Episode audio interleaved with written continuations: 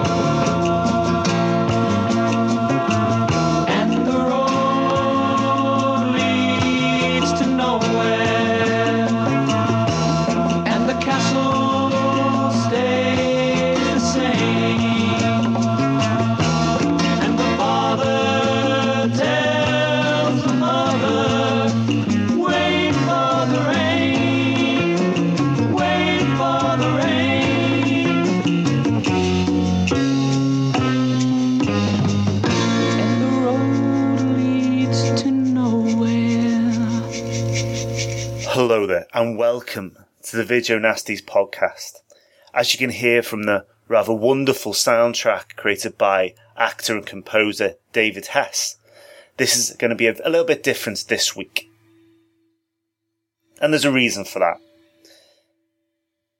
There are a handful of the films on the Video Nasties list that are actually culturally significant. And not just significant because they're violent or lead on to greater things, such as The Evil Dead for Sam Raimi, or significant because of their shock value, like I Spit on Your Grave. Not even significant because of their artistic merit, such as Possession. There are a couple that are a testament of their time. Good horror reflects the moments around them, such as Night of the Living Dead. Currently are in our own horror landscape, We, we've just come out the back of the post nine eleven torture porn shockers, like Hostel or Saw. Movies that reflect the fear that some Americans have, that foreigners do not like them, and more than that, want to cause them harm. Or like Saw, before it descended into rather vivid and vicious violence and with uh, ingenious traps. Ideas that there's a man out there who is judging you for little reason other than the fact that he just doesn't like how you've lived your life. Last House on the Left is more than just a rape and revenge thriller, even though it is an especially nasty one. It was born and bred of a loss of innocence in a Vietnam-ravaged America, one that saw violence daily on its uh, te- television screens for, of a vicious war held in a different, far-off land. And one that reflects the idea that violence begets violence, and it spirals out of control, and the idea that this American dream might soon and slowly be being tarnished. This is an Amer- a film of America that is gritty, grim, and filled with loathing for itself. Yes, there are huge misfires, and it is an unpleasant piece, but that still doesn't mean it isn't a powerful one. And much like Cannibal Holocaust, you might not like what it has to say, but you can't help but admire the gumption it has to say it. It rests on thirteen acres of earth over the very center of hell.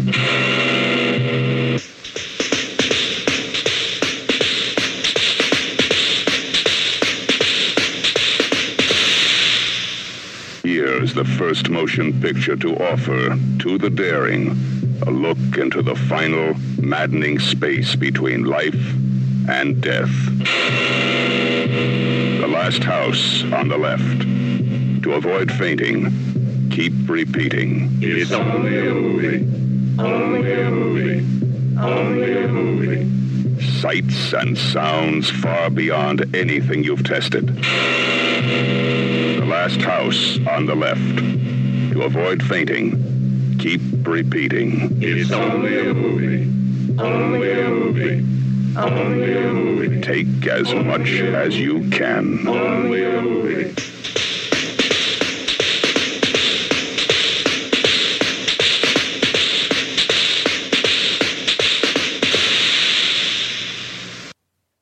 The Last House on the Left is a nineteen seventy-two American exploitation horror.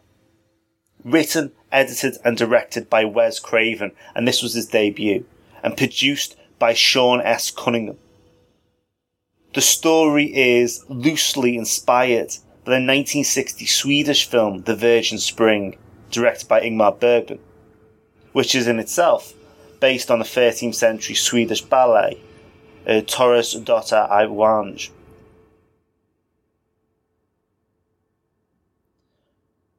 The story is about Marie Collingwood, who plans to attend a concert with her friend Phyllis for her seventeenth birthday. Now, they were obviously going out for uh, some teenage kicks, as it were, and uh, they give their daughter a peace symbol necklace to kind of ground her a little bit and remind, reminds her while she's out there going a bit crazy that her parents are at home. So they go to the city, to the concert, in an attempt to uh, score some weed, meet some criminals, a guy called Krug, who's played by David Hess. These guys are a rapist and a serial killer, and he's got a son called Junior, and a, a psychopathic girlfriend called Sadie, and a, a sadistic child molester called Fred as friends. They're on the run, and they try and score this weed. Now, at this stage, the uh, uh, the criminals show their true colours and decide to attack and kidnap the two girls for little other reason than sexual kicks. While this is going on, her parents are, are setting up a surprise seventeenth birthday party for Marie. They get taken into the um, the swamp, and a series of unpleasant things happen, mainly revolving around sexual violence, and they try and escape. Krug shoots Marie, and after after carving and raping her, and um. Phyllis doesn't get out much better either. Our murderers change out their bloody clothes and then head towards what they think will be sanctuary so they can keep away from the police while everything blows over. But in actual fact, they they find themselves at the home of Marie's parents, and the, and the parents discover exactly why she didn't come home last night and then act on their increasingly angry instincts.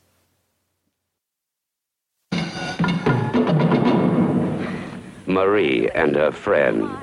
I feel like a woman for the first time in my life.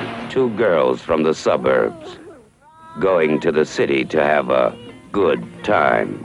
Oh, uh, this is my roommate, Sam. Hi, girls. This is my sister, uh, Martha. Uh, Martha, these girls, uh, you know, want to buy some grass. Four killers on the loose, also looking for a good time. And the road leads to nowhere. They meet in the last house on the left. What began as a birthday party ends as a nightmare. I want to give you something. I don't want that. It's worth a lot. I don't want it. I want to be your friend. No, you want to get free. I want to be your friend. Are you all right? Yeah. Yeah, I'm fine. I'm fine. Just what did happen in the last house on the left? Doctor Collingwood lived there. Are you sure we're not going to put you folks in any trouble? Oh, nonsense. Our home is yours. His wife lived there. I've always dreamed of a man who could take me easily. So did their daughter, Marie. They all lived there.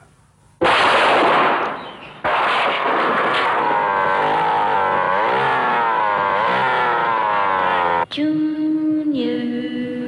To avoid fainting, keep repeating to yourself, it's only a movie. Only a movie. Only a movie. Only a movie. Last house on the left. It is um, fair to say, not the happy-go-lucky tale that you would hope. um, Sean Cunningham made his directorial debut feature, actually, uh, with a white coater film called The Art of Marriage. Now, white coaters were um, basically uh, softcore porn uh, dressed up as education. So, like, um, for our friends in the U K, The Joy of Sex. For our friends in America, it would be something along the lines of those uh, rather... Um, you know, those those carnival kind of shows that went around, uh, trying to educate you about the um, the world at large, as it were. Anyway, this film, The Art of Marriage, actually grossed one hundred thousand dollars and attracted a company called Hallmark Releasing uh, to him to make a better version of the film. Wes Craven had no money and was at the time put on the job of syndicating dailies from Cunningham's four-day reshoot. He and Cunningham became friends, and um, Hallmark bought the movie for ten thousand dollars. And it did well enough to make a profit. They gave them ninety grand and asked them to shoot a horror film.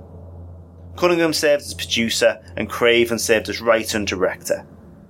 The film was written in seventy-one, and the original film was intended to be far more graphic in its sexual detail.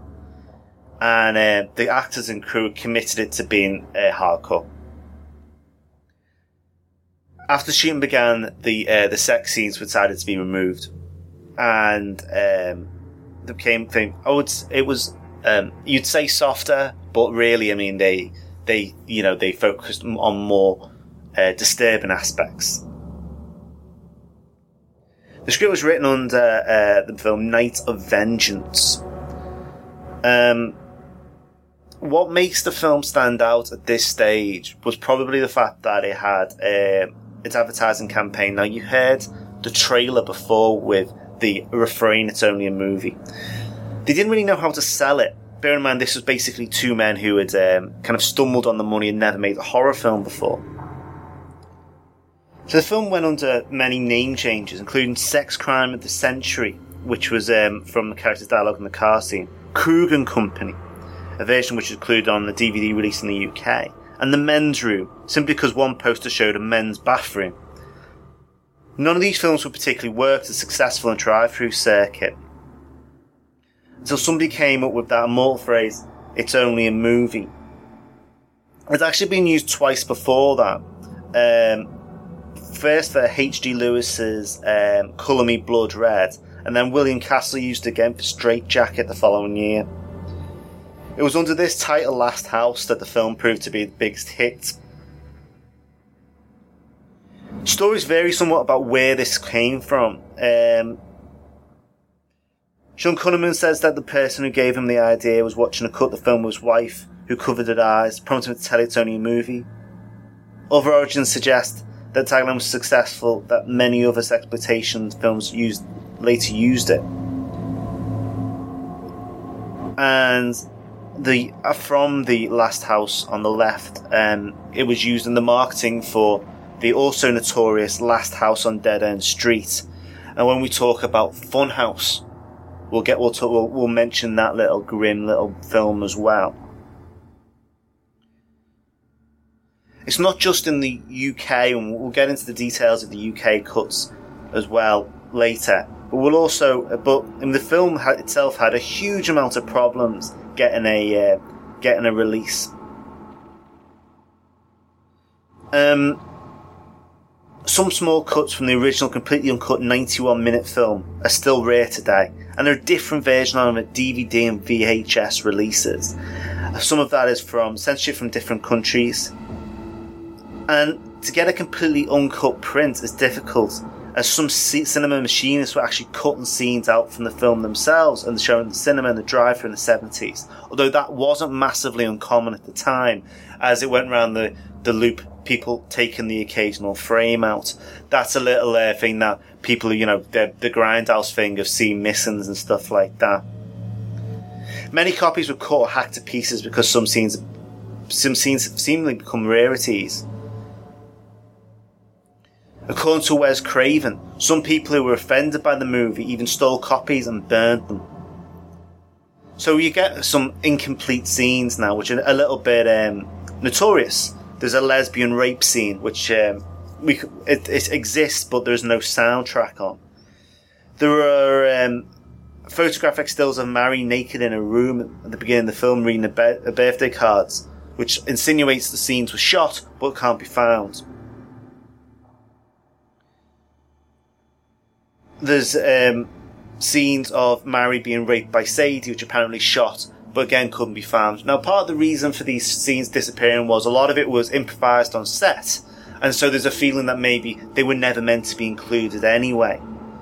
And of course, there's a very unusual version in the Krug and Company cut, where Marie is still alive when she, her parents find her, and she basically just tells them what happened, which... Um, It's interesting, but kind of loses something in terms of how the narrative flows, and you don't get that horrible, cringing scene when she they're sitting around the table, and uh, it becomes increasingly clear what's happened.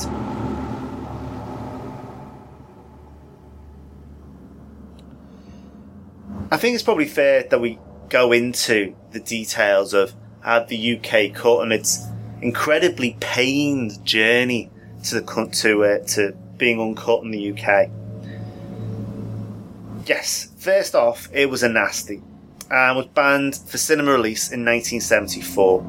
The video was released by Replay in eighty-two, went straight onto the nasties list on June July eighty-three as one of the original.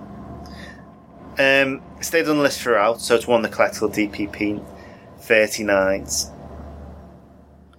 Now, it remained banned through the nineteen eighties and into the nineties, but it built up a cult reputation. Critics such as Mark Kermode began to laud the film as an important piece of work, speaking about its um, its nature and its uh, its impact within the industry and also within horror in general. Um, in two thousand, the film was presented to the B B F C for certification and was refused again. So, Blue Underground toured an uncut print around the U K without a certificate. Now, that the reason, the way you can do this is you can get city councils to, um, to pass it, basically. So, for example, Southampton City Council granted an uncut version of the film with its own eighteen certificate, so it could legally be shown in the U K. And it was granted a one-off showing in Leicester in June two thousand. However, the B B F C at that point stated that it could not grant it a certificate. In June two thousand two, the B B F C won against an appeal made by the Video Appeals Committee by Blue Underground. sixteen seconds became close to thirty in that appeal. Now, Kermode actually spoke at the appeal and jokes to this day that his uh, his ability to critique a film and make it sound so important is so good that the actual cuts were made were, were even stronger than originally suggested. It was given a an eighteen certificate with thirty-one cuts on July seventeenth, two thousand two, and was released in May two thousand three. Ridiculously, the cut scenes were actually available to be seen as a slideshow extra on the disc, and you could link to it online so you can see the, the bit extra that was cut. It's only in March seventeenth that finally we got this free disc uncut collector's edition, which is probably the definitive edition to this day that you'd want. Um, it is still um kind of prized as one of the, the better ones of the nasties, and uh, indeed, you know, I think people's opinions on it may change as they grow older. Um, I spoke earlier about the fact that it's it is kind of ham-fisted at points and how it's being done. And the reason why I say that is that there is comic relief between two of the um incredibly inept policemen who are trying to solve a crime. Um, in terms of its aftermath, obviously Wes Craven is probably, you know, the person that came out best from what happened, And him and Sean Cunningham went on to great acclaim. Indeed, Sean S. Cunningham went on to make, uh, well, he created the Friday the thirteenth series of horror films, and he also did the House series. So he, he did extremely well for himself, and directed a series of films as well, um, not just exploitation, but also things like uh, Spring Break and, you know, um, Deep Star Six. I mean, he's more of a, uh, a, a he was more of a producer in truth than he was uh, a director. And then, of course, we've got Wes Craven, who's um, a man who still makes films to this day, but obviously is known for his work in horror and slasher in particular. Nightmare on Elm Street, uh, The Hills Have Eyes, Serpents and the Rainbow, Red Eye, which is a great little uh, seventy minute um, horror film, like a thriller really. And Scream as well, which is uh, he's still well known for and still loved. So he, you know, he, he's got his imprint on horror is huge. But as well, there's uh, David Hess. Now Hess died aged seventy-five in two thousand eleven, and I think it's fair to say he found, he found thought himself more as a musician and a composer than an actor really. Although he plays. He stands out, really, as the notorious Krug in this film. Now, in an interview with Lewis Paul for the book Tales from the Cult Film Trenches, he speaks of the um, the hardness and the difficulty that he had afterwards from making the film. The que- he says, um, After the question is, after Last House on the Left came out, there was a huge backlash against the cast members, and you in particular, some of it because of the violence in the picture, which was fairly graphic.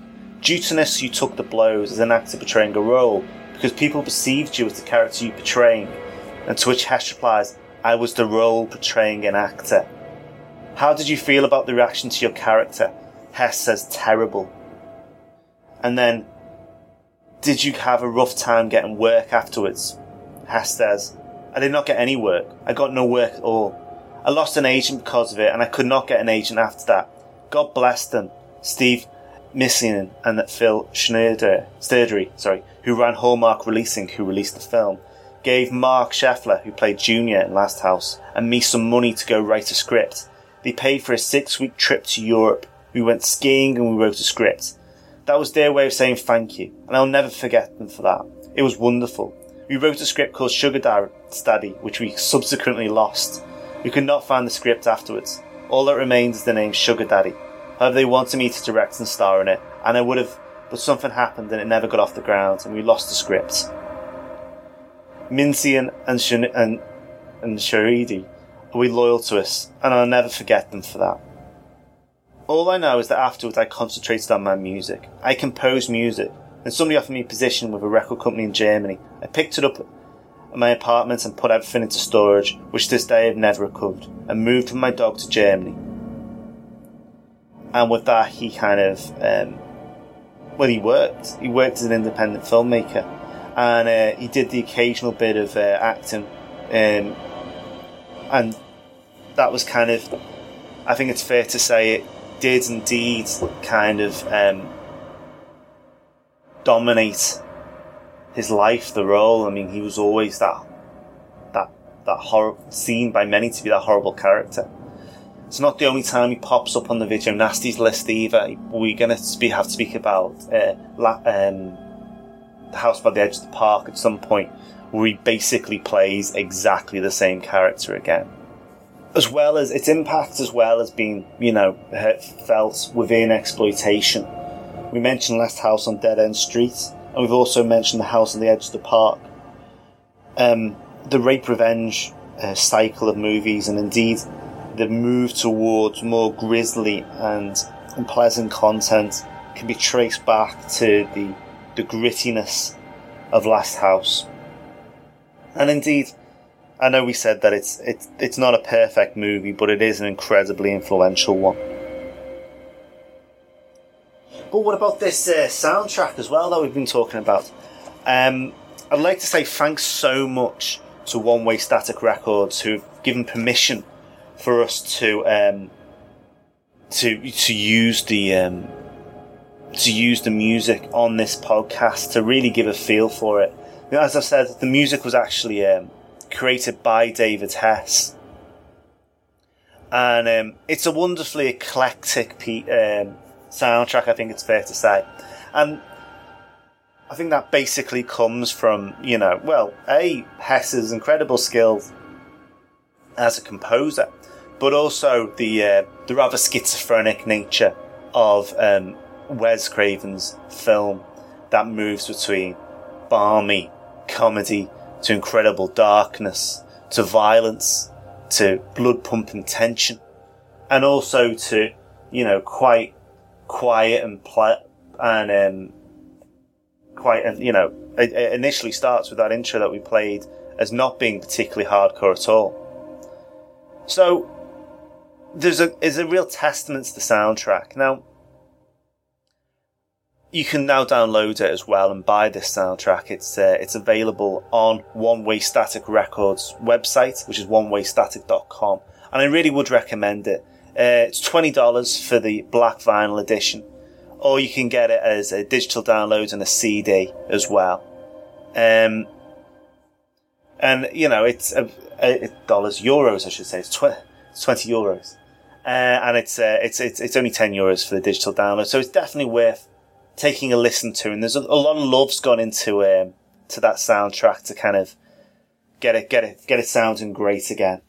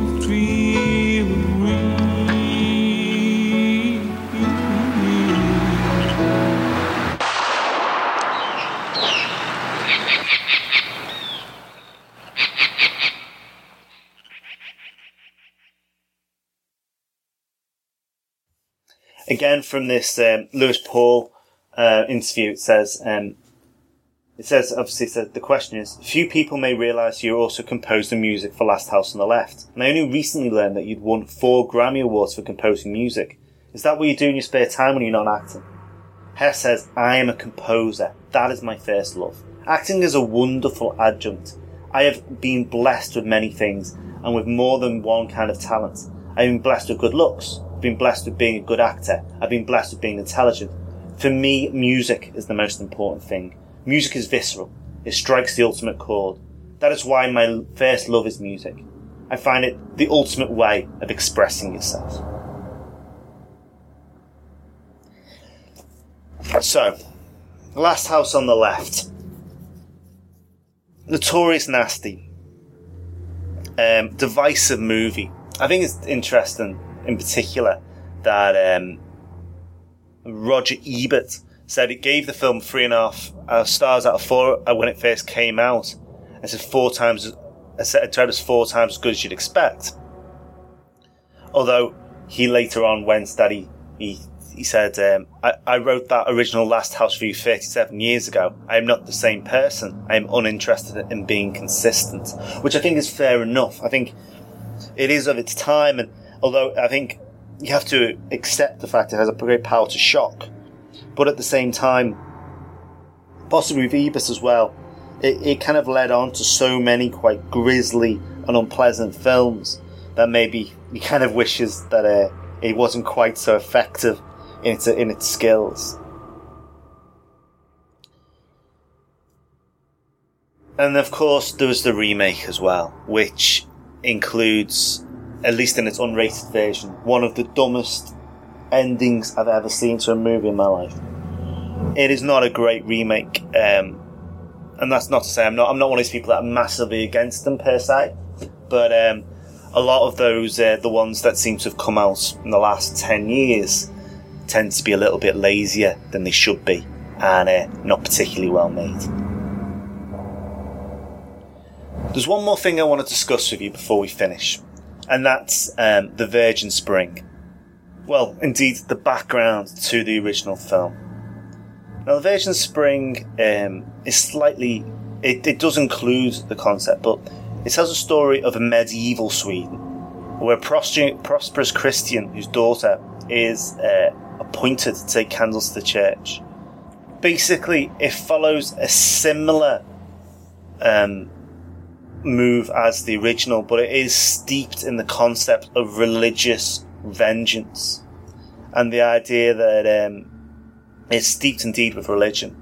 When the parents, for example, find their daughter's body, um, the father vows that although he can't understand why God would allow such a thing to happen, he will build a church to the site of his daughter's death. As the parents lift her head from the ground, a spring begins to flow from where she is lying. And um, they cleanse themselves in the water. Oh man, the father does commit violence, but it's done in a slightly different way. It It's done not from a cold need for revenge, but out of anger and rage and a sudden rush of blood. While, I suppose, in a sense, there is an element that it follows the same kind of idea of, you know, a daughter goes out into the greater world, meets people such as, in this case, a one-eyed man, and um, and uh, the, a, a group of people who then decide to rape her. Um, it doesn't necessarily, um, you know, it, it, it's tonally and its themes are far more based in um, Christianity and uh, paganism and mythology and the loss of innocence in a community and the, the violence that come from that, rather than just from um, vengeance, effectively, which is at its core uh, Last House's main focus. And of course, this is based on this ballad that um, from the thirteenth century, Torres Dota Ewange. And it, the story is um, basically appears as um, three daughters, and the gist of the story is um, basically that um, the three daughters of Tor and his wife kind of killed by three highwaymen when on their way to church. Now three wells spring up where the three maidens are killed, and the men later visit the family farm and try to sell the girls silk shifts. Karen recognises them and realises the daughters must be killed by the men, so she tells her husband. He kills two of them, but let the third live. And when he and Karen asks the surviving highwaymen who they are and where they come from, he tells them that they were brothers who had been sent away by their parents when they were very young to fend for themselves in the world, and that the parents were Torres and Karen and Vange. realized that he killed his own sons, Turin vows to build a church to atone for his sins. So it's there, but it's slightly different again.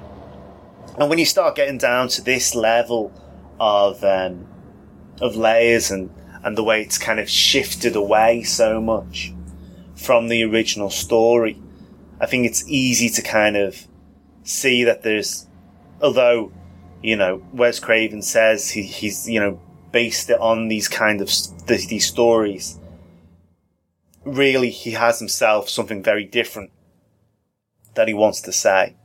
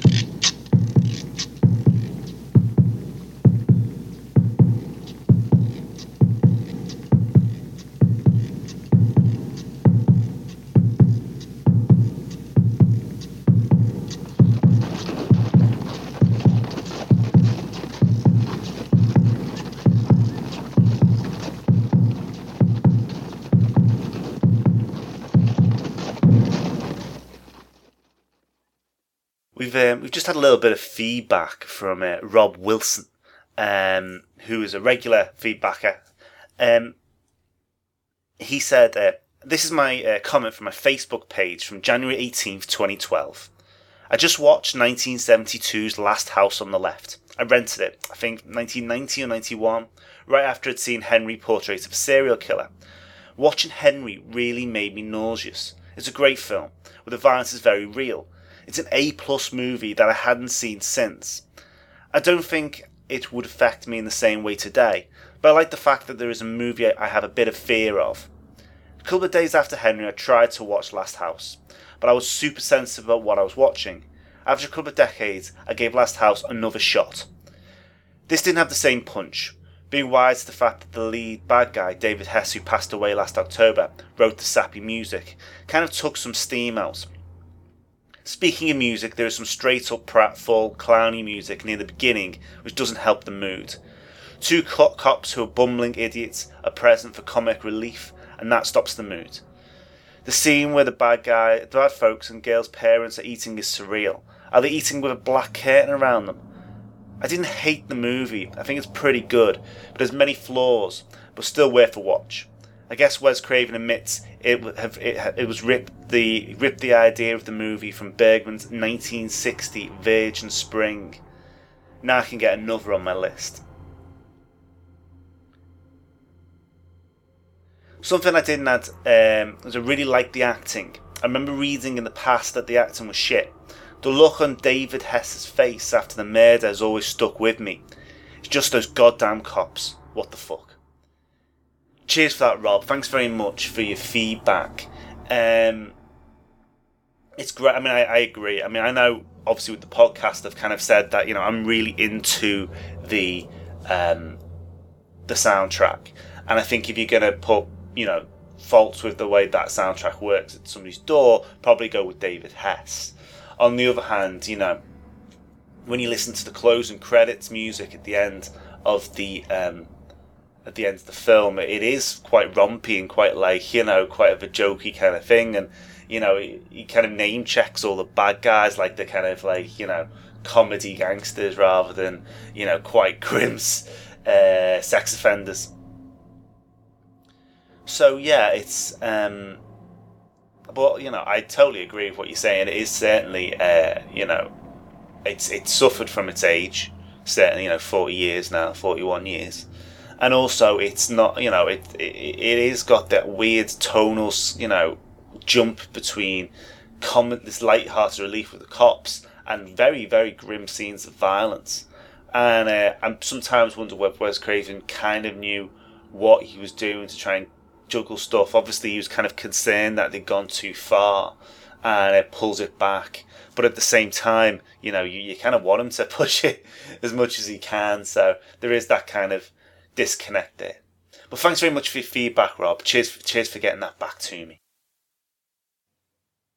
Right, so um, thanks very much for all the feedback. Uh, I've been asked to give a bit of an announcement out this week. Um, this weekend, uh, John Cottage, who's on Twitter at, at Chaosphere forty K, will be um, live blogging his way through a three-day horror marathon for Halloween. So um, if you if you fancy seeing how we get up to, pop over to his Twitter at any point, and um, I'm sure there'll be there'll be I don't know, some kind of depth of madness probably by the time Sunday comes. But good luck to him. Um, thanks again for everyone who's been in touch. Um, And also massive thanks to One Way Static Records, who, whose music I've been able to litter through this slightly extended Video Nasties podcast this week. Uh, hopefully you've enjoyed it. It's a little bit different in terms of, I think it's a little bit more rambling. Um, certainly uh, I've kind of, I'm able to kind of discuss things in a slightly different way than I'm normally able to, because I just know the, the, the story behind the film so well. And it didn't seem much point going into the, the background and the history of Wes Craven. And so, I mean, you know, I'm, I'm pretty sure if you're listening to this, you're more than aware of who he is. And also, I'm pretty sure you don't need much of a review of what Last House is like. I'm sure you've seen it yourself by now. If not, you certainly should. So, thanks very much for that. If you want to get a hold of me, please do. My email address is video nasties podcast at gmail dot com. You can go to our website, video nasties podcast dot com, or you can get me on Twitter, which is at orange underscore monkey. Also, if you go to the website, there's a link through to um the uh well to to uh, there's a piece with clips from the soundtrack provided by One Way Static Records, and also a link so you can listen to the entire album as well, and links obviously. So if you if you like it, you can buy it. Thanks again, once again, to One Way Static for this. It's uh, it's really helped, I think, and given a great tone and a great feel to the podcast. Until next week, in which we are discussing Cannibal Ferox, another happy-go-lucky tale, I'm sure you'll agree. Until then, take care, and I'll speak to you soon. Goodbye.